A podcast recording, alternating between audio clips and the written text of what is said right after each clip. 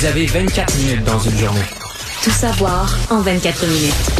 Pour s'informer et comprendre en 24 minutes, ici Mario Dumont, en compagnie de Vincent Dessureau, des studios de Cube Radio, la station d'affaires publique de Québecor. Voici Tout savoir en 24 minutes. Tout savoir en 24 minutes.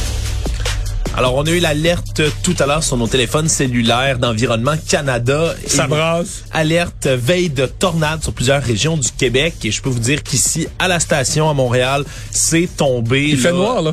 Il Ouais. fait noir comme... euh, je parle pas qu'on a perdu l'électricité, je parle dehors, il fait noir comme la nuit. Ouais, il fait une très très noir, il pleut des halbardes vraiment dehors là, c'est euh, c'est quelque chose à regarder et on dit même qu'en Ontario, il y aurait une tornade qui aurait été aperçue. Euh, il y a des clients qui sont sans électricité là, on regarde en ce moment là les dernières nouvelles quant à ça. Plusieurs régions du Québec étaient frappées de cette alerte là, oui Montréal, Laval, mais également l'Outaouais, les Laurentides, la Naudière, Mont-Laurier, Mont-Tremblant, Pontiac. Bref, toutes des régions qui ont été frappées en mai dernier par le fameux derecho, les vents de 150 Ouais, on s'entend que c'est des régions, quand c'est alerte de tornade, là, on se dit pas, ah, ça passe toujours à rien. C'est des régions, on- il y a des gens qui n'ont pas eu d'électricité pendant 10 jours, donc là, on est un peu plus, euh, un peu plus sensible à ça. Ben, croisons-nous les doigts, qu'il n'y ait pas de dommages majeurs cette fois-ci. Aujourd'hui également, une nouvelle qui a retenu beaucoup d'attention, c'est celle de la perquisition à Saint-Ferdinand et à Plessisville, dans le centre du Québec, des policiers de la Gendarmerie royale du Canada qui se sont dirigés vers une coopérative à Plessisville et dans un bâtiment désaffecté également à Saint-Ferdinand. Tout ça, des perquisitions dans, dans, le cadre d'une enquête contre un groupe euh, terroriste néo-nazi, la division Atomwaffen. Mais tu sais que quand tu le dis de même, ça a l'air d'une joke, là. Ouais. La GRC qui débarque, armée comme des Marines qui vont chercher euh, Ben Laden. Ouais, Euh, dans les camions blindés. Non, non, ils débarquent euh, dans le centre du Québec, à Saint-Ferdinand, pour arrêter des terroristes néo-nazis. Tu dis, OK, est-ce-tu... Euh, est-ce-tu Louis-José Hood qui joue dans un nouveau film? C'est quoi? Mais c'est tout vrai, là. C'était... C'est entièrement vrai, malheureusement. Euh, puis on va avoir plus de détails sur cette enquête-là, semble-t-il, qui a été amorcée en 2020, qui vise des individus donc présumés associés à la division Atomwaffen. Atomwaffen, qu'est-ce que C'est c'est un mot allemand? C'est un mot allemand qui veut dire arme atomique, là, Atomwaffen directement dedans. C'est un groupe néo-nazi accélérationniste qui a été créé en 2015. Quand je parle de accélérationniste, c'est un terme qu'on utilise par rapport au groupe néo-nazi, entre autres, où c'est des mouvements qui, par la violence, veulent accélérer la chute de la société. Dans leur idéologie, l'effondrement... Tout est là, corrompu, tout est mauvais. oui, mais plus que ça. En ce moment, notre société, selon eux, là, en ce moment civilisée, est insoutenable. À un point ou à un autre, les divisions raciales qu'il y a entre les individus vont finir par éclater. Et ça va mener à une guerre inévitable, civile, dans les États entre les races. C'est ce qu'ils... euh, je, je rapporte leurs mots, évidemment, là, pour mon idéologie à moi. Et à la fin, selon eux, de cette guerre-là, la race blanche va triompher comme la seule et unique race suprême sur Terre et oppresser Eh, bah, bah. les autres. Ouais, c'est très sérieux. C'est, on Et parle donc, du ils, néonazisme, ils c'est ça. là, attendons pas ça, accélérons l'arrivée de tout ça. C'est ce qu'on, c'est, c'est comme ça qu'on dit le groupement est accélérationniste. C'est ça que Et ça donc veut là, ils ont posé, dans, dans- sur la Terre, ce groupe-là a déjà fait des, des, des gestes d'éclat, des gestes terroristes. là. Ouais, sont associés à divers actes de violence, crimes haineux, partout un peu aux États-Unis, au Royaume-Uni, en Allemagne également. Mais jamais au Canada encore. Également au Canada. Ah on oui? sait qu'il y avait des cellules de ces mouvements-là à Tom Waffen. Il y a quelques années, entre autres, le Winnipeg Free Press avait sorti une grosse enquête sur un groupuscule qu'on appelait The Base, qui était aussi une cellule néo-nazie apparentée à Tom Waffen, qui imitait un peu les symboles et l'idéologie de ce groupe-là ici au Canada. Euh, et bref, Mais là, il y avait une cellule à Plessisville. Parce que, Ça- tu sais, on dirait, c'est, voyons, il y avait une, à Plessisville. Mais là, on a peu de détails pour l'instant, mais oui, semble-t-il qu'il y avait une cellule ou du moins des membres qui étaient affiliés à Tom Waffen, donc ici au Là, Canada. GRC avait, peur, avait peur d'eux. là, je veux dire, et C'est pas, pas une perquisition comme un jeune dans son sous-sol et sur le web, on va l'arrêter et passer note. là. C'était comme une opération. Il n'y avait pas d'arrestation prévue aujourd'hui, mais ce qu'il faut comprendre, c'est que quand tu as des groupuscules comme ça, comme euh, Atomwaffen, qui sont accélérationnistes, entre autres, pour accélérer la chute de la société, c'est des gens qui commettent des actes violents et qui font, euh, qui s'apparentent Ouais, des explosifs, des armes qui vont s'apparenter très souvent, mais au mouvement survivaliste aussi, Mario. Comme ces gens-là pensent que la société va s'effondrer, ben eux s'arment jusqu'aux dents pour faire Parce face à qu'eux cette guerre savent des choses. Là. Moi, je travaille en information. Eux savent des choses que je sais pas. là. C'est-à-dire... Non, mais je veux dire, dans, dans ce genre de philosophie-là, c'est toujours des gens qui se pensent plus conscients. Oui, oui, oui, ils in- sont éveillés, ils sont ils éveillés. sont plus conscients, plus informés. Ils, Ils ont, ont ils ont lu des ouais. choses sur Internet, donc ils savent des choses qu'on... Ils ont ils ont compris quelque chose qu'on n'a pas compris, mais c'est c'est vraiment là, c'était ça ne m'étonne pas de savoir qu'on a des groupuscules néo-nazis ici au Canada. Au Québec, peut-être un peu plus à Plessisville ou à Saint-Ferdinand, mais c'est des endroits comme ça. On parle là, euh, selon la GRC, d'un bâtiment désaffecté. Est-ce que c'est un endroit où on s'enterrainait au tir d'armes? Les spéculations peuvent aller bon train autour de ça. On va attendre de Donc, il n'y a voir. pas d'arrestation. Il n'y va- avait pas d'arrestation prévue aujourd'hui. Mais il va y en avoir, c'est inévitable. là, c'est une enquête qui est amorcée en 2020. Je veux dire, ça fait deux ans qu'ils sont sur la piste de ce, euh, de ces des membres de ce groupe-là. Faut comprendre qu'Atom Waffen, là, c'est extrêmement décentralisé. Il peut y avoir des cellules dans plein de pays. Il n'y a pas là de vraiment là, de tête dirigeante à ce genre de groupe-là. Donc, il va falloir attendre de voir là, les conclusions de l'enquête de la GRC. Mais certains, ça peut sembler préoccupant, tout ça, qu'il y ait une division néo-nazie ici au Québec. On l'a appris hier en fin d'émission, le service de police de l'agglomération de Longueuil qui avait arrêté deux individus dans le cadre de l'enquête sur le meurtre de Manon Boisvert, cette femme qui avait été retrouvée sans vie le 5 janvier dernier dans le stationnement d'un commerce du boulevard Roland-Terrien à Longueuil, dit-on avec la gorge d'une- tranchée. ouais, d'une caisse populaire, un petit de mini centre d'achat d'une caisse populaire, était devant ça. Les vitres, par la présence d'une personne à l'intérieur, les vitres avaient givré, gelé, fait que il, s'était passé du temps. On, ne pouvait pas, un passant pouvait pas voir qu'il y avait quelqu'un. Ça pouvait avoir l'air d'un véhicule euh, qui était abandonné là, qui était laissé là, etc. Puis ça après un certain temps avec quelqu'un vraiment aille sécurité dans le véhicule puis se rendre compte qu'il y avait une personne morte dedans. Là. Voilà, mais on se demandait justement s'il s'agissait là d'une mort ben, accidentelle, c'était difficile là, compte tenu des blessures qui avaient causé le décès de Madame Boisvert, mais par la suite, on avait enquêté cinq mois de temps durant et donc ces deux suspects qui ont été arrêtés hier, aujourd'hui, ont été accusés de meurtre. Un homme âgé de 46 ans, une femme âgée de 36 ans, tous deux résidents de Longueuil et on dit que c'était pas un meurtre au hasard que Madame Boisvert a été ciblée. Pourquoi? La question reste en suspens. Va falloir attendre que les procédures judiciaires là, se poursuivent contre ces deux individus. en parlant de procédure judiciaire, on n'a pas donné l'identité, on n'a pas révélé l'identité des deux personnes. Pas encore. Donc, on ne connaît que leur âge, leur genre et que ce sont des résidents de Longueuil. Ils ont été interceptés pendant qu'ils quittaient aujourd'hui le, un commerce, hier plutôt, un commerce du chemin Chambly. Donc, attendons de voir euh, où s'en va cette enquête-là. Ben, ça nous intéresse. C'est- resté un meurtre mystérieux. Je me souviens que la police de Longueuil avait fait un poste de commandement ben, sur place, dans le cours de la Caisse populaire, semblait pas avoir quelques débuts de commencement de piste, mais il semblait quand même assez dans le brouillard à ce moment-là. Demander l'aide du public, c'est Ouais. toujours ça. On demande quiconque aurait vu quelque chose. On a toujours peur que ces cas-là deviennent des cold cases, hein, qui soient jamais résolus, parce que plus le temps après le meurtre, là, plus ça prend de temps, plus c'est difficile de retrouver la trace là de, de gens pouvant être impliqués dans des euh, dans un crime comme celui-là. Mais bon, on a deux arrestations. Reste à voir là comment se poursuivront les procédures judiciaires. Tout savoir en 24 minutes.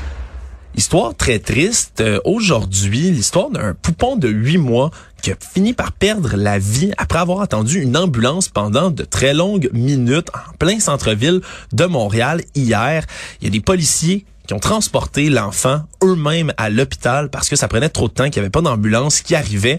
Et là, on cherche à savoir quel était le problème, où ça a cloché dans cette histoire-là, parce que c'est un bébé qui souffrait de problèmes de santé, qui est en détresse respiratoire.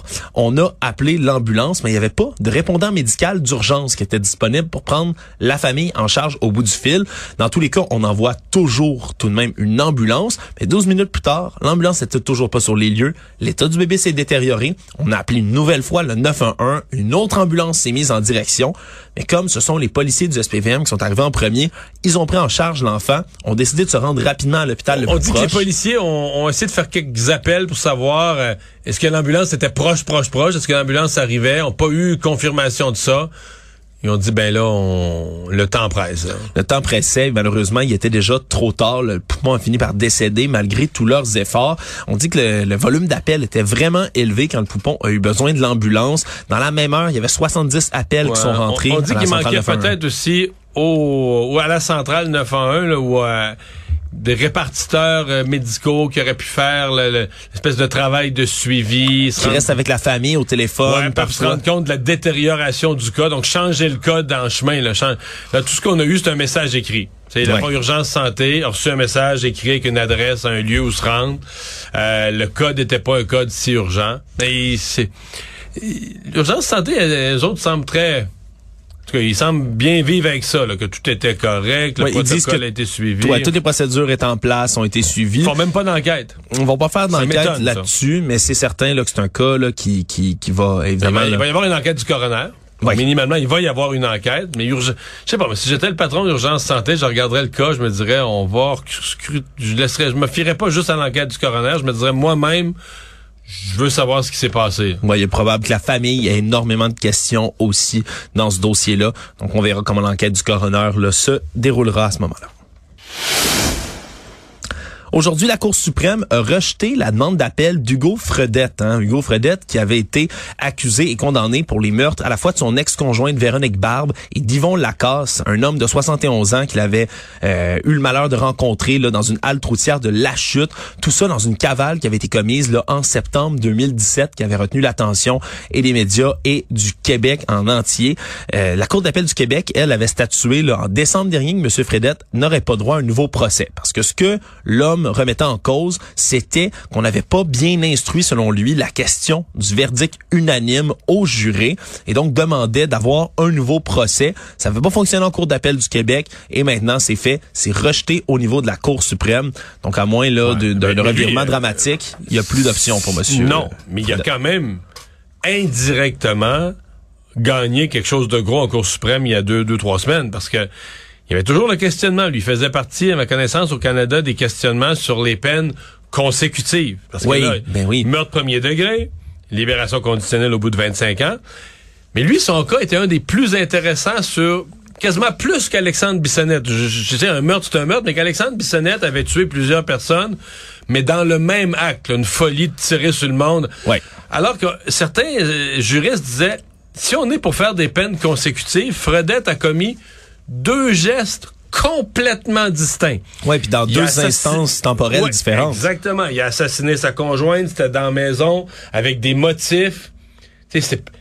Il a assassiné un autre monsieur dans une halte routière pour y voler son char. Donc, autre lieu, autre motif, tout était différent. Oui, même, pas- même l'art du crime est différente. L'arme du crime, et tout était différent. Et donc, lui, ça aurait pu, là, encore plus, peut-être, être des peines consécutives, de dire, OK, t'as- c'est épouvantable, t'as tué ta conjointe, mais quand t'as tué l'autre monsieur, c'est plus le même lieu, plus les mêmes circonstances, plus la même arme du crime, plus les mêmes motifs, t'as plus le même mobile, il y a rien de pareil. Et entre-temps, il a kidnappé un enfant. Il était, il était en plein enlèvement d'enfant en plus En plus. tout ça.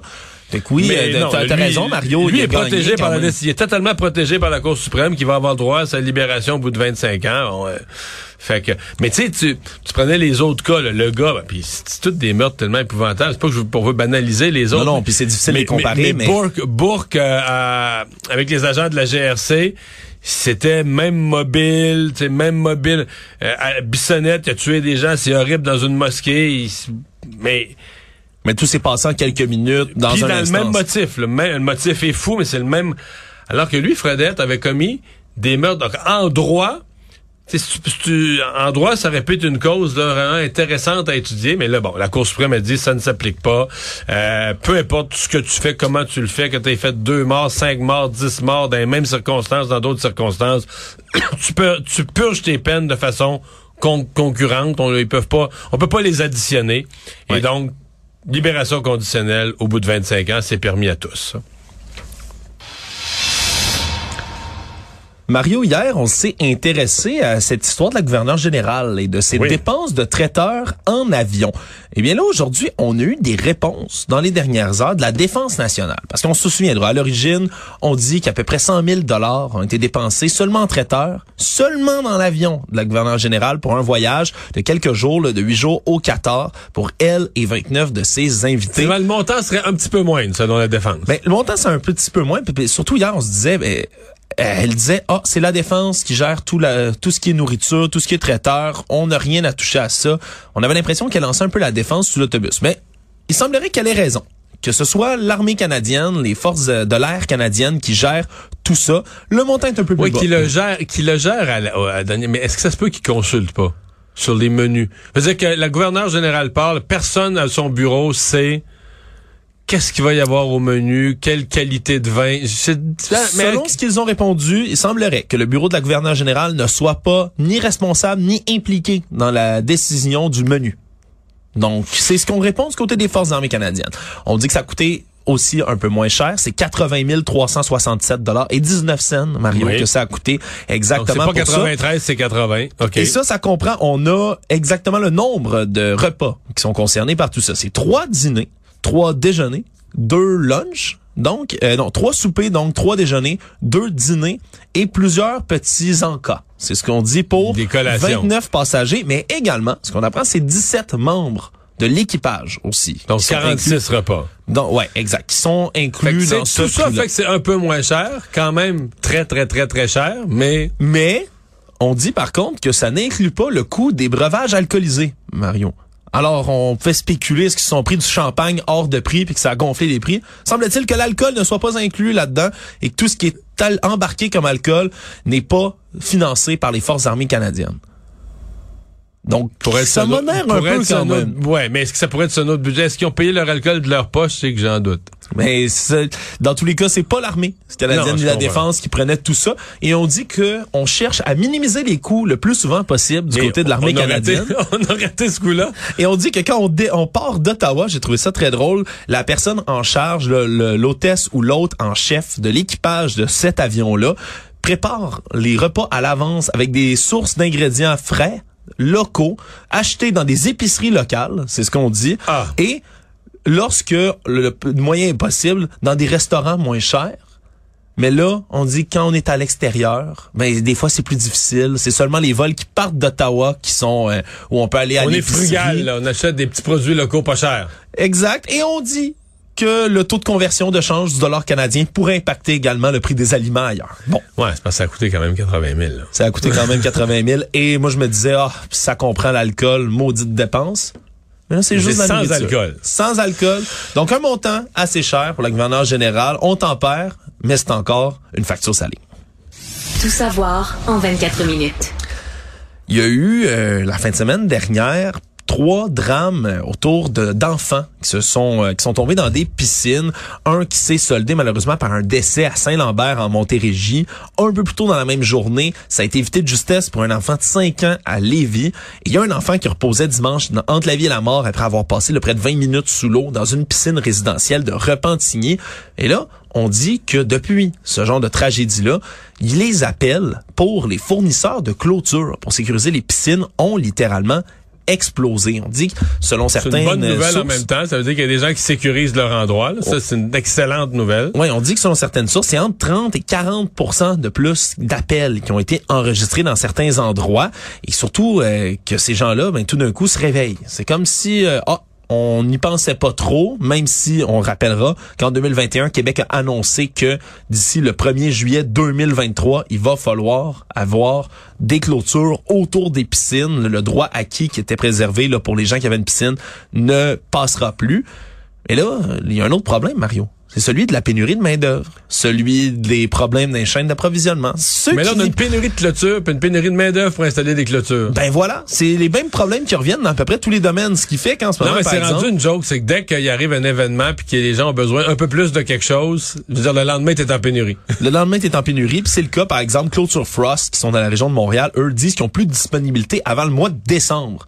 Et fin observateur que je suis, en décembre, ben, ce sera plus trop la saison des piscines pour, ceux qui ni, veulent. hein. Ni la saison pour installer de la clôture puis planter des piquets dans la terre. ben, Voilà. C'est un peu plus dur de faire ça dans la neige, effectivement. Donc, euh, appel aux gens, là, si vous voulez installer vos clôtures, ben, prenez votre mal en patience, ça risque d'être long. Puis en attendant, ben, verrouillez vos cours parce qu'un accident, on l'a vu en fin de semaine, c'est très vite arrivé.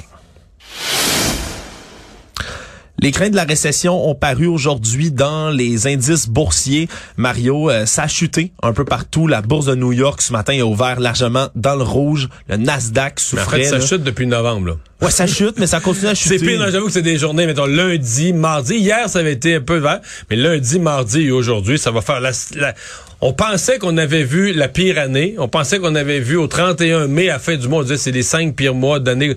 Mais le juin est pire que pire. Puis cette semaine va avoir été pire que pire. Ouais, parce que là, la Fed a relevé hier, là, c'est au directeur de 0.75 euh, points de Ouais, pourcentage. mais hier, ça avait été bien accueilli. C'est comme si le marché avait Mais dit... c'est ça le problème, c'est que ça a été bien accueilli là du côté euh, du milieu financier. C'était comme s'ils se sont donné la nuit pour y penser, puis ils se sont dit...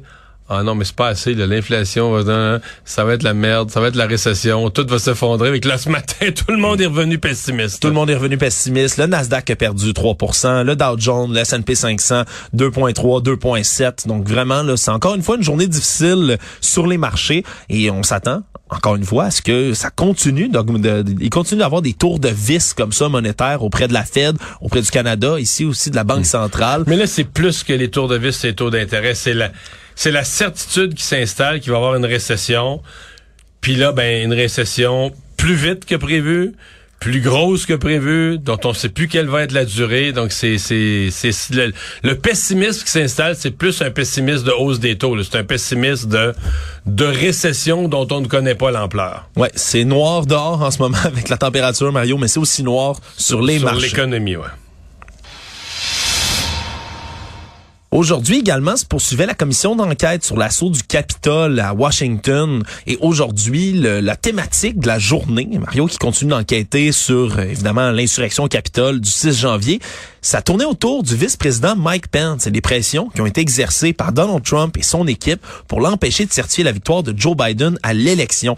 Et on se rend compte, selon cette enquête-là, qu'il y avait vraiment une stratégie réfléchie pour garder le pouvoir, une campagne de pression qui était mise sur le vice-président Mike Pence, qui partait à l'origine de rien. Là. Dès la mi-décembre, il y a un avocat du nom de John Eastman qui travaillait pour Donald Trump, qui a élaboré un plan précis qui visait justement à exploiter les failles de la loi sur le comptage électoral et bloquer donc Joe Biden de la Maison Blanche et Mike Pence, lui de son côté, le vice-président, avait consulté le plein d'experts juridiques qui lui ont assuré qu'il n'y avait aucune marge de manœuvre légale, que c'est complètement que des chimères non, mais bloquer le vote comme ça. Euh, tu sais, Mike Pence, là, je sais que dans les milieux de gauche au Québec, parce qu'il était bon, euh, un homme religieux. Oui, il tente avortement. Anti-avortement. Et moi, j'ai toujours défendu, pas défendu ses positions sur l'avortement, mais défendu l'homme comme un homme de droiture. Puis à la limite, peut-être aussi parce qu'il est religieux, qui, qui croit à des valeurs, qui, qui est un homme droit. Ça existe encore des gens. Et c'est ce qu'il a prouvé jusqu'à la fin. À la fin, il était menacé politiquement par Trump, menacé qu'on le détruise sa carrière politique, menacé physiquement d'être qu'on le pende, d'être assassiné, d'être assassiné. Et ce genre de monsieur-là, ben la Constitution américaine dit une chose, la loi, l'ordre. Il l'a suivi. Il l'a suivi. Et aujourd'hui, c'est comme ça qu'on l'a dépeint. D'ailleurs, euh, étonnamment, démocrates comme républicains l'ont dépeint comme un héros, ni plus ni moins, comme quelqu'un qui, même s'il était absent aujourd'hui, un hein, fait important, Mike Pence n'est pas venu directement lui-même. C'est deux de ses plus proches conseillers qui étaient présents pour témoigner un peu à sa place, si on veut. Et ils ont dépeint Mike Pence comme quelqu'un qui, justement, jusqu'à la fin, a décidé ben, de rester à bord du navire, de en se disant je vais éviter... du navire pas du navire à Trump du navire du de la démocratie américaine du pays de la démocratie exact, exact. des institutions. Et même plus loin que ça on a parlé entre autres de Trump qui aurait été informé directement que Mike Pence était en danger au Capitole et qui aurait quand même tweeté des attaques sur Mike Pence quelques minutes après. On parle de la foule là, des insurrectionnaires qui auraient été à moins de 40 pieds de Mike Pence, derrière lui, là, juste sur ses talons alors qu'il fuyait. S'il attrape Mike Pence, il l'assassine, l'histoire des États-Unis change. Là. Ah, d'un coup sur coup, là, vraiment. L'histoire du pays change. Là. Parce que là, d'abord, tu peux plus avoir la certification des résultats. Probablement qu'il y a une procédure alternative qui est prévue dans la Constitution, mais ça aurait pris quelques jours.